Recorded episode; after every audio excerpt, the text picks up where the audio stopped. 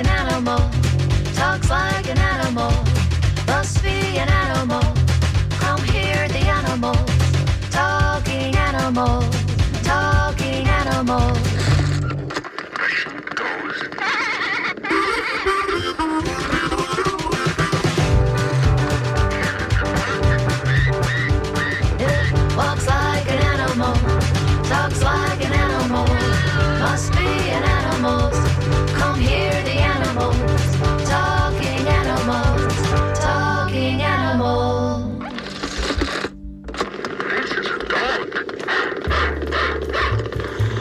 Good morning. This is Talking Animals on WMNF. I'm Duncan Strauss, and my guest today is Dr. Lisa Wiese, Associate Professor at Florida Atlantic University, FAU. Wiese is co author of a study conducted recently at FAU, which found that interacting with a robotic pet can serve as a boon to the health of people with Alzheimer's disease or related dementias. The virtues appear to include reducing the patient's stress and dementia related behaviors, while in answer to the inevitable related question, why not a real animal, it accomplishes these things while sidestepping the more complex and ongoing responsibilities of pet ownership. While the study may be small in scope, its implications may end up being enormous. For example, in the U.S., more than one in three older adults dies with Alzheimer's disease or related dementia, according to the study. The researchers found participants had improvements in multiple mood assessments and slight to moderate improvement in some categories of cognition assessments. We'll hear more about the study and its findings, as well as its implications, when I speak with Dr. Wiese in a few moments here on Talking Animals on WMNF. Later in today's program, we'll remember Betty White, the incomparable actress and animal advocate who died Friday at age 99. We'll do so by having a brief chat with Tiffany Grunert, the president and CEO of Morris Animal Foundation, for which Betty White served as a trustee for 42 years, including a stint as president of the board. More on Betty White and her longtime huge significance in the animal world a bit later in today's show. Right now, though, let's discuss the study with Dr. Wiese, with a reminder that I invite you to join the conversation by calling 813 239 9663, emailing DJ at WMNF.org, or texting 813 433 0885. This is Dr. Lisa Wiese on Talking Animals on WMNF. Good morning, Dr. Wiese. Good morning. Thank you so much for having me, Ms. Strauss. Really thrilled to be here. Oh, uh, so happy to have you, and I'm sort of fascinated by the study. But, and of course, we're going to delve into the details of that study in, in a moment or two. But I first think it'd be helpful to create some context so we can then place the study into. So let's start by finding out first just a little bit more about you. When did you become interested in nursing, and what prompted that initial interest? I it's I became a nurse ba- ba- way back in the dark ages in 1978. So I've been around for a while. Yeah. Uh, but my interest in um, Alzheimer's disease uh, uh, stemmed from my mother, who developed it at age 91. Uh, she was a very proud, independent, um, uh, actually former owner of a coal mine in West Virginia, and her independence was was paramount to her. And I really wanted her to be able to, um, you know, age in place. And fortunately, she had an internist who recognized that it might be, uh, so she died about seven years later. And so I decided at that Okay, I don't know if there's something going on with the phone system here at the station because we have been having some weird experiences, and uh, now we seem to have Dr. Straight, periodically dropping out. who, uh, hello? Hello, sorry. that's it. So we've lost you a couple times, Dr. Wiese. I'm not quite sure why. I don't know if there's something in the station phone system or something on your end, but uh, please keep Oh, uh, please please keep talking, and we'll just hope that we get you solidly here for the time being now and for the rest of the, the show.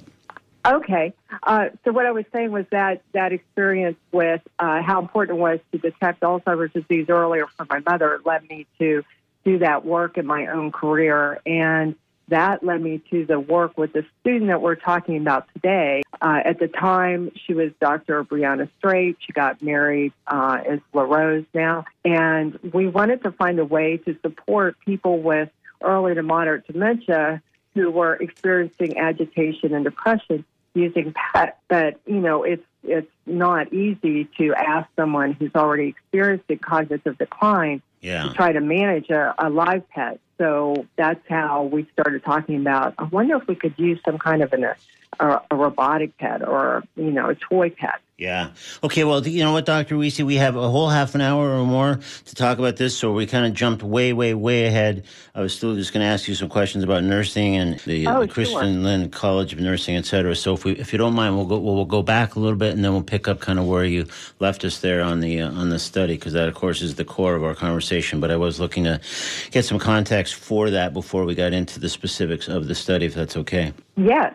Sure. So when you say you uh, started nursing in the dark ages, 1978, so nursing often runs in families. Does it run in yours? Is that one of the reasons that you uh, ended up becoming a nurse so many years ago? No, it really isn't. Um, it was actually um, a suggestion of a very close friend of mine at the time. Uh, I was a secretary at Gallaudet College for the Deaf, Mm. um, and and he said to me, you know, Lisa, I think you would make a terrific nurse. Be thinking. So for anyone out there who's listening who run across someone who thinks they're compassionate or caring, they seem to really, you know, um, want to help others. You know, that this is a great career to think about. And so that led me on my journey. And I did it in steps. First, I uh, received my associate degree of nursing from Shepherd University in West Virginia, where I'm from. And then I went on for my bachelor's degree and master's degree at the University of Virginia. And there I really um, studied rural health nursing to try to help people who are in rural settings. Mm. Um, and then you heard my story about Alzheimer's. But Yeah. um, that's the great thing about nursing is you can always progress, you know, and eventually, of course, I got my doctorate, but you know, there's so many different avenues that you can study as a nurse, you know, to help fit your lifestyle or your passion. For sure. Well, yeah, and it is interesting to me because I think about a nurse. I have nothing but positive thoughts. My experiences with nurses have all been super positive. But I, I guess I don't until I started thinking about speaking with you this morning. I don't think as much about a college of nursing, and presumably that's for, as you kind of touched on a little bit, providing training in various kinds of nursing care and and I guess uh, specialties. Really, right? Is that, is that kind of what what like the Christine Yeah. the College of Nursing Yeah, there? right. So if you look around the country, we have different levels of uh, how you can enter the nursing profession. Um, we have something called diploma programs where they're often offered through a hospital. They, they are not associated with an academic degree, but they do train you uh, to, so that you can sit for the national examination, which is called NCLEX. And then they have the associate degree program, which is typically somewhere around two years. And then the traditional four year baccalaureate degree program. But if you have a degree in something else, such as uh, biology or you know health sciences or phys ed or something, Yeah. uh, a lot of schools, including our own, offer an accelerated program where you can apply your credits and take a 12 to 15 month program to get your BSN. And we we offer the the traditional undergraduate and the BSN at at our university, which which others do as well. And then you can get your master's, and that's where you really specialize. You can be anything from surgical nursing to holistic health, which is something that, that Christine Lynn College of Nursing really is specializes in, is caring based and holistic nursing. Um, and, you know, or other many other specialties, teaching. Uh, it, it's really rather um, nice how you can think about what really excites you, and then look for a master's in that program. Yeah. And so then it's a- we have oh, go ahead, sir. yeah. And then there's a doctoral level, which is a doctor of nursing practice, where you are more clinically based, but you have that designation gone through a lot and passed boards to be able to practice as a doctor of nursing. Um, but we also have the PhD level, which is more geared toward teaching and research. And that that's the designation that I have. So is that why typically someone would pursue a, a PhD in nurse is for the research slash teaching element of it? Yes. Occasionally that's used to serve as a CEO uh, or a director of nursing in a hospital. Mhm. Um, it's recognized as a terminal degree, either of those, the DNP or the PhD. But um, typically, yes. And, and we have such a shortage of nurses, as you may know. And part of that is because we don't have enough PhD prepared faculty to be able to teach nurses. So, Oh, so um, is, that's where the kind of where the bottleneck, as it were, is is that Yeah. there might be people very interested in learning about nursing or becoming nurses, but there's not enough faculty to teach them. Exactly. So, for example, at our College of Nursing, uh, and you have schools of nursing which are kind of housed within another division of a college, and then if you get enough funding and enough um, clout, you can become a college all by itself. So, thankfully, uh, our benefactors, um, Christine E. Lynn, we have this beautiful state of the art College of Nursing facility um, where we, you know, have all these different levels of programs you can enter. But for example, the undergraduate program, we typically get about 1,200 applicants a year Wow. for 120 to 200 positions. Oh my goodness! You know, yeah, because we don't have enough faculty. Now, presumably, some of those 1,200 apply multiple places in addition to to the uh, Christine Lynn program, but uh, but it sounds like almost anywhere for the same kind of reasons, um, there just isn't going to be enough programs active with with enough faculty to to handle the people interested wherever they might be in learning. That's right. nursing. Yeah. So, what can be done about that? Is there is it just um, you know one of those things that we just kind of have to live with for now until uh, there's just more faculty that are that are trained or interested in pursuing that direction? Well, uh, that's a great question. You know, one of the things that more and more universities are doing is offering stipends to students. Um, I was a recipient of one of those stipends to pay for your um, tuition while you get your advanced degrees in PhD programs. Um, and, you know, going stepwise is always helpful. You know, if you're just starting out, going for that um, state college, that community college associate degree, um, to just get your foot in the door because also um, there are places, uh, workplaces that will help pay for your tuition while you get a bachelor's degree or perhaps even a master's. Um, but it there it is an issue that that you know profession of nursing is always struggling with how how can we get more nurses trained. Our college just recently launched a hugely successful program for nurses who are already working to go back part time to get advanced degrees. And, you know, hopefully other uh, schools around the country uh, are doing that as well. Yeah, it's just uh, we'll we'll move on in a moment, but I just it's just a, shame as I hear some of the the details about this that you hear all the time about like COVID issues, and there's just not enough uh, doctors and nurses and people to care for people who have COVID, and yet meanwhile there's people who are eagerly awaiting opportunities to learn to be helpful in those situations, and there there's just like sounds like a, an inherent roadblock for at the moment. That's right. It is. And with COVID, it's even worse. And the nurses that we do have are just, you know, they're so tired and, and exhausted. Yeah.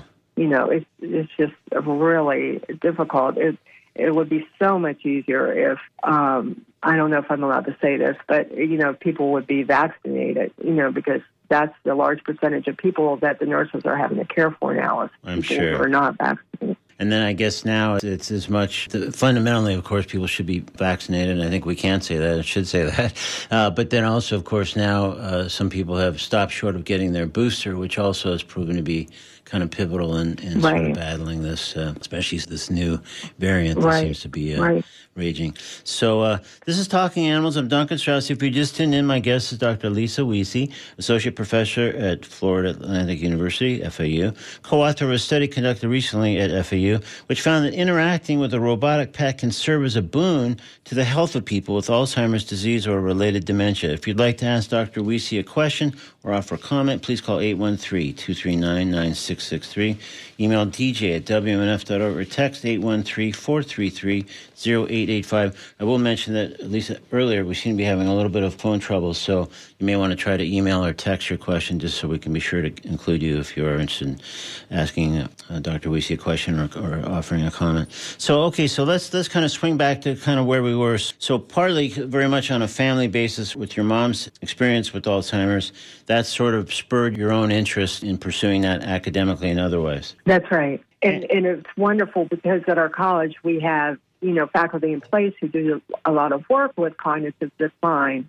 and Alzheimer's disease and related dementias. So I was mentored all along my journey by Dr. Christine Williams and others uh, to be able to successfully embark on a, on a career trying to increase awareness, education, and prevention of uh, Alzheimer's disease and related dementias. And to what extent does Alzheimer's scare you, either professionally or personally, just given what you've learned and, of course, having your own family experience with your mother having Alzheimer's? I mean, how does that affect you in your day to day? Both professional and personal lives. That that's a wonderful question um, because it does scare me because you know, we we are living longer now, and Alzheimer's disease is age related to the point of where per one out of two persons after age 85 are going to develop Alzheimer's disease or related dementia. But we have found that there are many things that you can do to help um, slow down or even prevent the onset of Alzheimer's disease. So, you know, I'm trying very hard to um, not only take care of myself, but also educate others about ways to diminish that risk because I think everyone probably knows someone who has had Alzheimer's or had to care with somebody for Alzheimer's disease or another dementia, and it's the hardest job in the world as a caregiver yeah. to um, you know to, to to do that. And if you are just getting more physical activity, exercise, if you're sleeping at least seven eight hours a day uninterrupted, you're eating green vegetables. Uh, I mean, those are three simple things out of the 15 or so actions that you can do to try to diminish your risk. That's interesting. And, and again, that's probably not widely known, or only people that right. probably are interested inherently in Alzheimer's or other dementias would necessarily seek out the information that could, of course, help them keep those conditions at bay or minimize them. Right. So, uh, for what it's worth, I'm going to read just, just in the interest of another point of view this. Uh, uh, text just came in and said the nursing shortage is by design, not from lack of educators. You don't need a PhD to teach nurses. Galen and SPC are cranking out graduates. The hospitals don't want to hire or pay them. So sounds like somebody with some specific reference point or whatever, but it sounds like uh, not necessarily uh, a point of view similar to what you uh, had stated, Dr. Wiese. Oh yeah, no. I mean, I agree with that statement. Um, Okay. You know, our state colleges you just need a master's degree to be able to teach nursing. Um, at the university level, you need a PhD, and there are good diploma programs there that will will, as I mentioned, will train nurses so they can pass board. Um, but as the majority of people do seek training at, uh, you know, recognized accredited state college and university, you do need to have an advanced degree. Yeah. I think this person's, because they just sent a follow up text, the business model of the hospital system is what's killing the profession. And uh, it's absurd how these hospital Yeah. systems treat nurses. So it sounds like that's kind of as much their focus as, as the level of educational of the people instructing these nurses. But let's swing back to kind of our, the focus for our conversation today. So, indeed, tell me about the genesis of the study that, that primarily did bring us here today. Alzheimer's patients interacting with robotic pets and, and being helped by those interactions. Guide me through how that idea unfolded. I mean, you're interested in Oh, right. Alzheimer's, uh, obviously, professionally and personally, as we've established. But how did this specific study become something that you were interested in pursuing along with your, your colleague that, uh, that conducted the study with you? Well, thank you for that. Um, so, at our university, uh, Dr. Cheryl Krause Parello and Dr. Beth Fack, they work with um, uh, veterans and uh, pets, you know, dogs, to help them uh, process through, uh, you know, stress and um, depression and feelings of, you know, um, loss of self worth and things like that. And uh, they're friends of mine as well as colleagues. And we've talked a lot about what a difference it makes to have an animal as far as improving emotion and mood and decreasing, uh, you know, agitation and depression. And my student, uh, who was is interested as well in pets, but also in helping older adults, uh, came to me and said, "I wonder if there's a way that we could somehow." You know, marry that that wonderful effect that animals have um, with people who are experiencing cognitive decline because I've seen the agitation and the depression that they have. Yeah. And so um, I told Brianna that in Japan they had developed the um, seal, this robotic seal called Paro, P A R O, Um, and they'd had wonderful success with doing that, um, with improving people's mood and emotion using Paro. But that the Paro pet at the time was costing five thousand dollars. Wow. So I that's yeah. So we talked about a way to maybe order some of these, you know, toy pets online and test them out and see if any money might be realistic. And we we ordered three, um, and we settled on one that runs about one hundred ten dollars, and uh, we just had uh, right away very good feelings when we were seeing the animal move and how it sounded and how it interacted, and so then we decided to try it out at our memory and wellness center with our patients that attend there. So there were initially three of those cats? Yeah, so there there's three different animals. We tried one dog and two cats. Oh, okay. Um, yeah, uh, from different companies, and the company that we um, selected, uh, Joy for All, Ageless Innovation. They they have both dogs and cats, but we thought the cat was cuter. Okay. And then for the study, we didn't want to have somebody wishing they had had a dog or pet. Um, you know, we only had so much funding, so we stayed with the cat. I got you. So let's talk a little bit about the structure and the process of the study. This might be where I read at least some of Dr. Strait, who was your student and colleague really on the study. Uh, maybe I'll read some of the statement that she sent because unfortunately she couldn't, uh, she wasn't able to join us today in this conversation.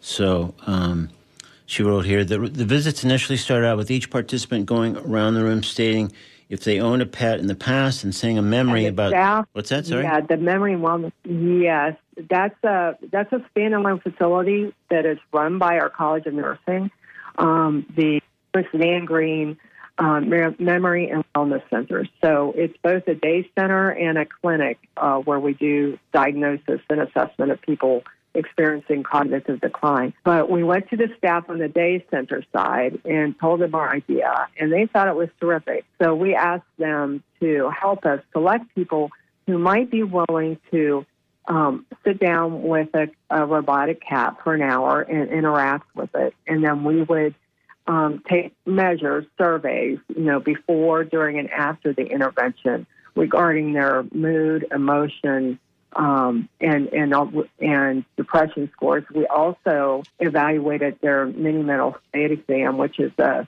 basic um, cognitive assessment that the many people use and the Memory Wellness Center uses um, to see if it would make a difference. You know, by interacting with these, um, you know, two or three times a week for 12 weeks, and we asked the family members. You know, we were given 15 names 12 of the family members agreed to the study. We also asked the persons, you know, who, who were going to be actually involved with the cats, the participants, um, you know, we would tell them about the study and ask if they agreed. That's called assent. Um, so that, you know, we, we weren't doing anything that nobody was in agreement with. Sure. And uh, yeah, and then we, uh, what we did is during the day we would take them out of a another activity that was scheduled, you know, for that time at the Memory and Wellness Center. Say a, a you know a music time or talk with someone, you know, talking about current events or something, and we would have them in a separate room with the cat. So then they would again just want to get back briefly, at least, to the statement that um, that Dr. Strait had provided, just because she couldn't be with us uh, uh, for the live interview. Sure. But um, so she wrote the visits initially started out with each participant going around the room stating if they owned a pet in the past and saying a memory uh, about their pet.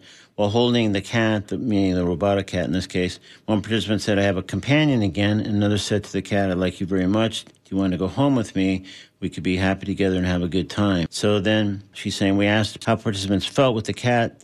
They stated they felt happy and that the cat made them feel good. At the end of one visit, a participant asked when she would be getting her cat back. She even told other clients at the center who were not part of the study about her cat and said she would introduce them to the cat next time. Um, and then after the f- first, uh, I guess, therapeutic interactive pet session TIP, uh, she stated this was the best day ever. So it sounds like not only did the people that you, of course, asked if they wanted to participate to make sure they were comfortable and fully interested in participating.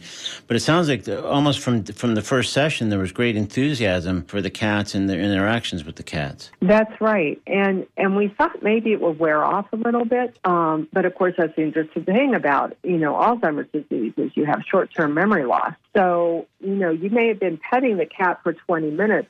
But every time you pet the cat and it did something different, like raised its paw or purred or turned over on its belly, it was almost as if it was doing it for the first time and if it was responding to what the person was saying or doing.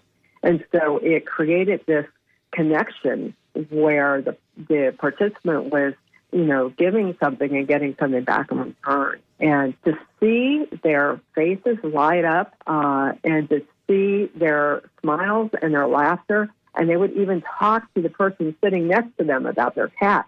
So people who weren't saying anything initially, you know, would just sit there on the couch. All of a sudden, they were waking up, so to speak, and, and becoming engaged with this cat. Um, we've seen similar things with music therapy, um, you know, where they'll hear a song and all of a sudden from sitting, they'll start singing and, and being engaged. And, uh, you know, um, Dr. Straight LaRose included in her paper about how when they combine the two, with the pet, pet and playing music, that was also really successful because they would be singing to their cat.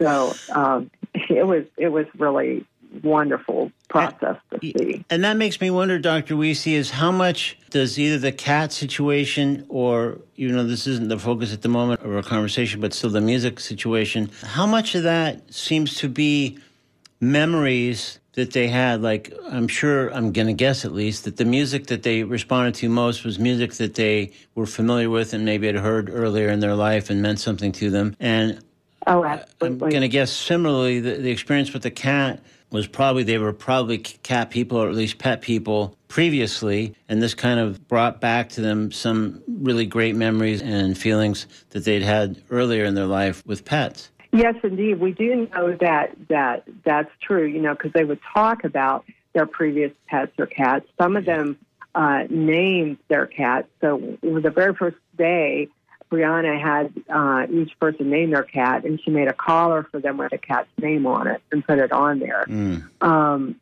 and uh, some of them talked about how it was like their previous pet. One of them named it after their husband. Wow, um, that's interesting. And, yeah, yeah, yeah and another um, because they had positive vibes and they wanted to, you know, think of something nice. Um, and another said they never had a, a pet, but they always wanted one. Hmm. Yeah, and yeah, and you know, another um, uh, benefit we saw this is um, after the after the study was over, uh, we donated uh, two cats to the center in case they felt that it would come in handy later on here or there with someone and uh, we had someone who uh, would become agitated and wanting to leave, and the staff would go get this cat and go sit with them in the room, and they would interact with the cat, and it would totally deflect them, and they would, you know, not be agitated trying to leave anymore. Wow. And uh, it, yeah, so it was neat. You know, so all of that led us to want to try to get the word out for people at home. You know, who are, you know, experiencing trying to care for someone with a dementia that this, you know, depending on their level, you know, of cognitive decline, this might be a good option for them. And we actually had a student who did do this virtually at home, uh, which we haven't published that yet, but um, she graduated last um, fall, and it was it was really exciting to see that we had similar good responses even in the home setting from people using these cats. So when you say virtually at home, were the subjects in this case were were at home? Were the robotic cats with them, or yes? Okay. Yes. Yeah. So we mailed the cats to their home, and we also mailed the surveys for the caregiver to complete. So we had a huge response to that. Um, uh, and unfortunately, because of our funding, we had to limit it again to 12 people. Mm-hmm. Um, and then eight eight people were able to complete the whole study. But you know, I still get emails every once in a while saying, you know, my mom still loves her cat. She takes it to bed with her. You know, we had to to move across country, and that cat was a godsend in the car. you know, things like that. Wow. So it really did tap something profound in most of the subject, it sounds like. That's right. That's right. And I'm sure there's some people listening who wonder why the cats are robots versus real cats. Well, I, I think I w- would be able to answer that, but maybe you could explain why. Yes, so you know, someone with cognitive decline, if um, you know, their responsibility for themselves is such an issue. You know, Yeah. just um, you know, progressing to where they're not quite able to manage their own activities of daily living. So to ask them to care for a pet, um, you know, is is just another burden, Yeah. and and it ends up becoming the burden on the caregiver as well right. you right. know. And so, as much as we love live animals, I have my own. Um, you know, with someone with cognitive decline, it becomes a different issue. And just on that note, this just pops into my head kind of. I don't know to what extent it's possible to extrapolate from the study's findings, but let's say there's someone that's maybe in the very earliest signs of, of dementia. Would they get still some benefit, like they're living at home and, and things, uh, and they, they happen to be a, a, household that does have pets? Would they get some benefit that's, that's parallel to some of what the findings of the study have shown uh, to be still caring for? For their cats and or dogs whatever they, they happen to have in the household when they're still early in the thing so it's not a burden to care for them but they might get some of the same virtues that the subjects in the study have gotten. Dr Wiese? oh geez. We've had some tricky problems with the phone. I'm going to see if she does come back because she has returned here once or twice. Okay well uh, this is talking animals on WMNF i'm going to see if we can uh, get her back. The, the line still looks engaged but unfortunately i do not uh, hear dr Wiese. That that makes There you feel more positive. Yeah. Yeah, So, again, we you know, we, we, lo- we lost you for a bit there. I'm not sure what's happening. I'm so sorry about this, but uh, Oh, what- that's okay. But yes, the answer to your question, definitely live animals, as long as you're able, is a wonderful thing. You know, Right. there's so many good positives to that. Right. you So I guess my, my more specific question, which you probably did answer when we couldn't hear you, I'm sorry about that again, is that would they get benefits that are similar, if not mirroring, what the, the subject of the study got if they're early enough and where, where the, the care of the animal isn't a burden, but they're still getting the connection with the animal and some of the same things? Exactly. Yeah. Okay. Cool. Exactly. So we've touched on them along the way here and there, but maybe you could just kind of summarize since we're sort of nearing the end of our time here. Uh, we're not, luckily, we still have a few more minutes to cover some more, but maybe you could just discuss uh, just the, the key findings of, of the study. Uh, I know, again, as you've said, that the study necessarily for budget reasons and, and the expense of the, the robotic cats, et cetera, was, was a smaller study than some, but it still seems like there's some super important findings that have come from this. Could you summarize some of the, the ones that, that are most essential in your view? Yes, thank you.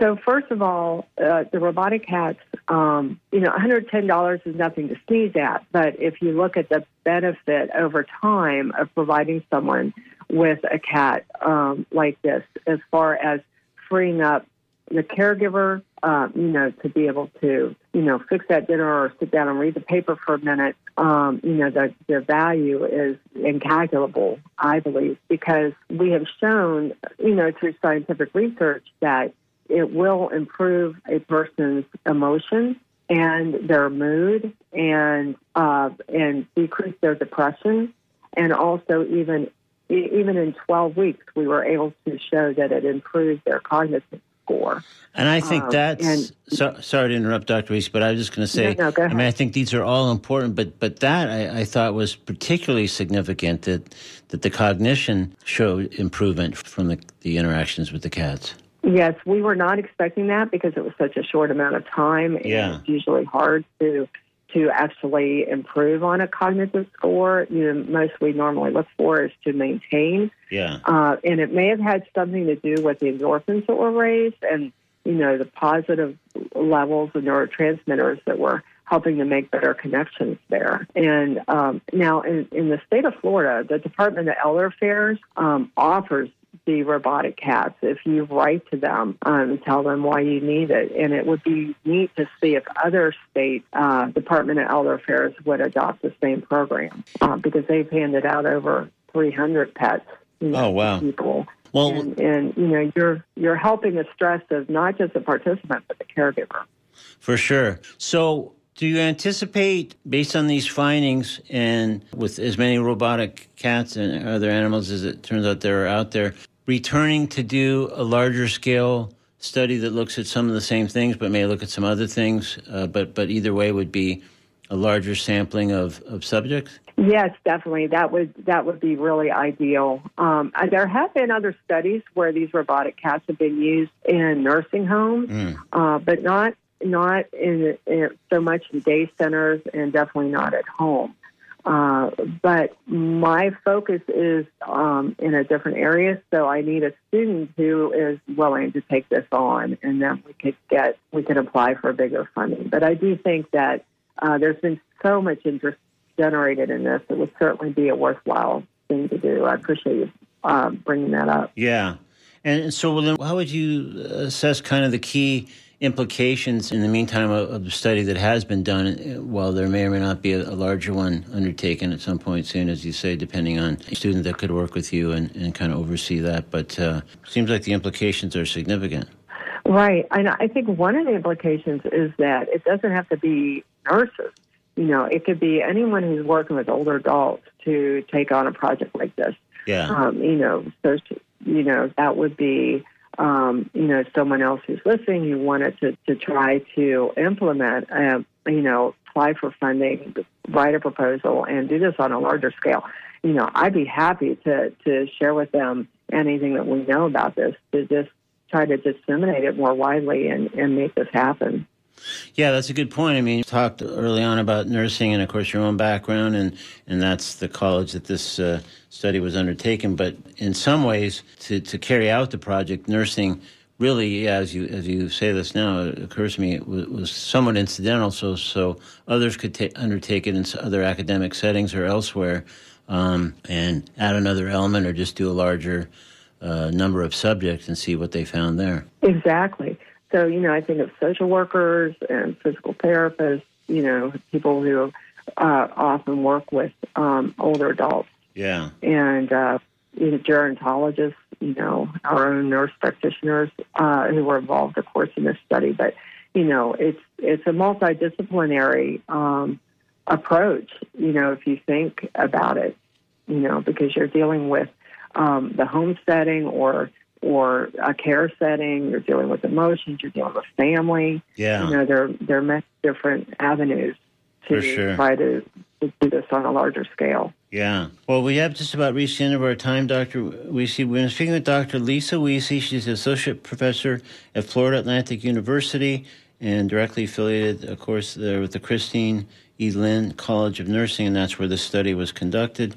And um, very easy to search for some of the uh, elements of the study to find out more if you'd like. Or again, if you have interest maybe in pursuing a, a comparable study using some of this study as a as a framework or jumping off point, it sounds like Dr. Wiese is more than happy to uh, help in that regard. Absolutely. All right, Dr. Wiese. And also, I think, since I mentioned in an email uh, yesterday that uh, we're going to be in a moment um, saluting and, and remembering uh, Betty White, just thought before we say goodbye today to you, if there's anything you'd like to say about Betty White. Oh my goodness. You know, she's one of my heroes, you know, just to show what a difference a life can make. Um, you know, and being so vibrant and, you know, uh, be, recognizing the value of, of what animals can do in someone's life. And, you know, I, she's just a bright light that has gone out. I'm so sad that she did not see her 100th birthday, but Oh, so close Um, too. So close. Yeah. Yes, yes, but uh, but yeah, boy, she's really uh, made the world a better place with everything she's done. That's for sure. And we do have, which we'll get into when we speak with uh, Tiffany uh, Grunert in just a moment, uh, an idea or two about how to help celebrate Betty White's actual birthday, which is coming right up, and, and salute her work on behalf of animals. But meanwhile, I want to thank you, Dr. Wiese, for joining us today on Talking Animals. Uh, the study, I think, is really fascinating and super encouraging. And again, implications are really important.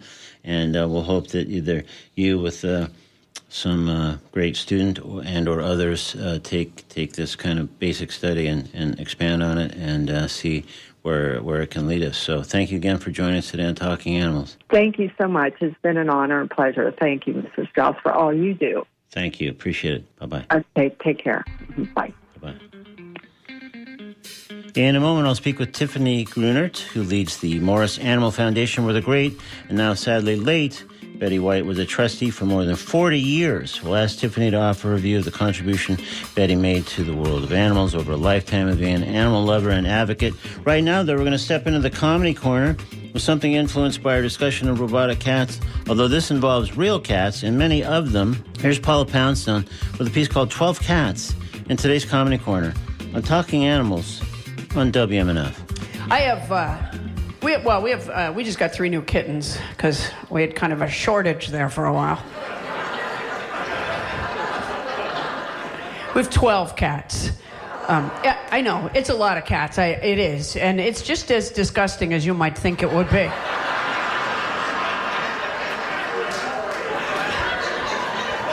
I sift all day long. It's the first thing I do in the morning and the last thing I do at night, and I do it many times in between. And sometimes I'm not even at home, and I just kind of have like a residual. People think it's Parkinson's. I said, no, 12 cats. Yeah, it's a lot of cats.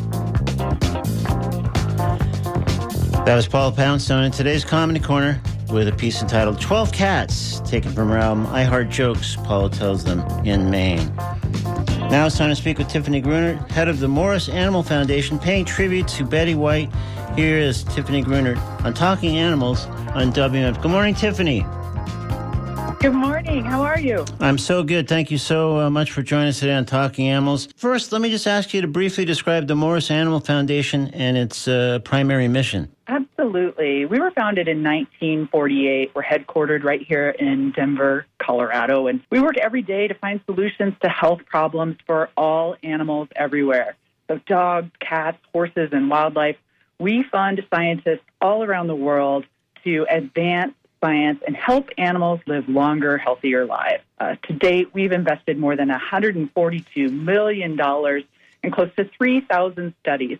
We're looking at preventative and diagnostic tools, new drugs, and surgical techniques and treatments, um, all again for the sake of the animal to improve their health. Well, that sounds like a pretty noble mission, and sounds like you guys have been doing it uh, quite some time. And how long was Betty White involved with the organization? She was with us for more than 50 years. She started as a trustee in 1971 mm. and served as the mistress of ceremonies, and uh, she was really dedicated to canines and wildlife. And so she has been with us, or had been with us for a very long time. And really, she helped shape the foundation into what it is today. Yeah, I guess there was one part of that lengthy stint where she was, I think, president of the board. That's correct. She was yeah. president of the board. Uh, she also really championed our first and only capital campaign, which really helped uh, grow the endowment that pays for our administrative costs. This allows us as a foundation to put about 90% of all the funds we raise back directly into research to help the animals. So she really helped change the trajectory of the foundation uh, to the organization that it is today. Wow, yeah, that's a pretty high percentage. That's great. So, when it comes to Betty White's work on behalf of animals, what's the first thing you think of when you think of Betty White? You know, she was such a charismatic individual. She was our spokesperson. I had the pleasure of meeting her in person, and she told me that she envied me and the job that I had, that I got to work for animals full time while she had to work in show business to do it. so, truly, you know, she was just such a character, so funny and full of life and worked so hard uh, to help animals for many organizations. Uh, but one of her favorites was uh, Morris Animal Foundation. We were so fortunate to have her as a trustee, as a donor, spokesperson, and a longtime supporter. Truly, she has improved the lives of animals worldwide. For sure, and that's funny. You would say that uh, that she said that she envied you when, whereas she had to because uh, you got to work on animals full time, and she had to go back and do acting on you know sitcoms or showbiz or whatever. And part of the the modesty that also I think kind of typified her. I mean, there's been so many stories that have surfaced in the wake of her death, and and one of those that that reminds me of is that somebody talked about one day they were just going to their grocery store and uh, there were people tabling out front, which is not uncommon. But as they got closer and closer, they saw that what was uncommon was that one of the three women tabling was Betty White. So, I mean, you just think, I mean, there's obviously she's, you know, super high profile and, you know, on TV and there's so many other way, things she could have done. But the fact that she also felt like, well, no, I'll, I'll sit here and table for a while and help get that petition signed or whatever it is they were specifically doing that afternoon. I thought that's really impressive on top of all the other great Betty White stories. Is there uh, an animal story or two about Betty that, that you know of that maybe aren't as commonly known? Yeah, she did so much to help the foundation and you know, she really just volunteered her time. So many celebrities now are typically paid celebrities for their time, and I certainly understand that. But she truly did everything uh, as, a, as a volunteer and was so active and hands on. So the story you're talking about is exactly Betty. She was uh, hands on. She really worked fundraising um, for the foundation specifically. She would reach out to other um, actors and actresses uh, to get them more involved. Again, I don't know too many people who serve as spokesperson for a nonprofit entity um, and are not reimbursed in some fashion. And she did it all out of the goodness of her heart. You know, if you read the Morris Animal Foundation history books, of course, this was before my time, but um, when her husband Alan passed away, she was back working and volunteering for the foundation and being spokesperson at events. Just a few weeks after that, she just was so dedicated. And I think it really shows both her passion, tenacity, and you know, just what a wonderful person that she was. For sure. And uh, another story that uh, that uh, Huffington Post I think ran yesterday that I thought, well, this has more to do with being someone who was in show business and had some means, so she could do this. But again, I think it was very low key. I don't know if it was reported before her death or if just maybe obviously a few people directly that were involved knew.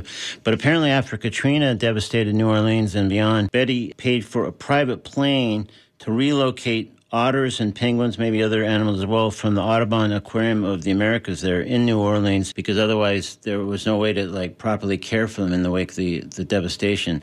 So that's another side of like she had the means to solve a major problem and she did it, but I think again, typically very quiet, very understated.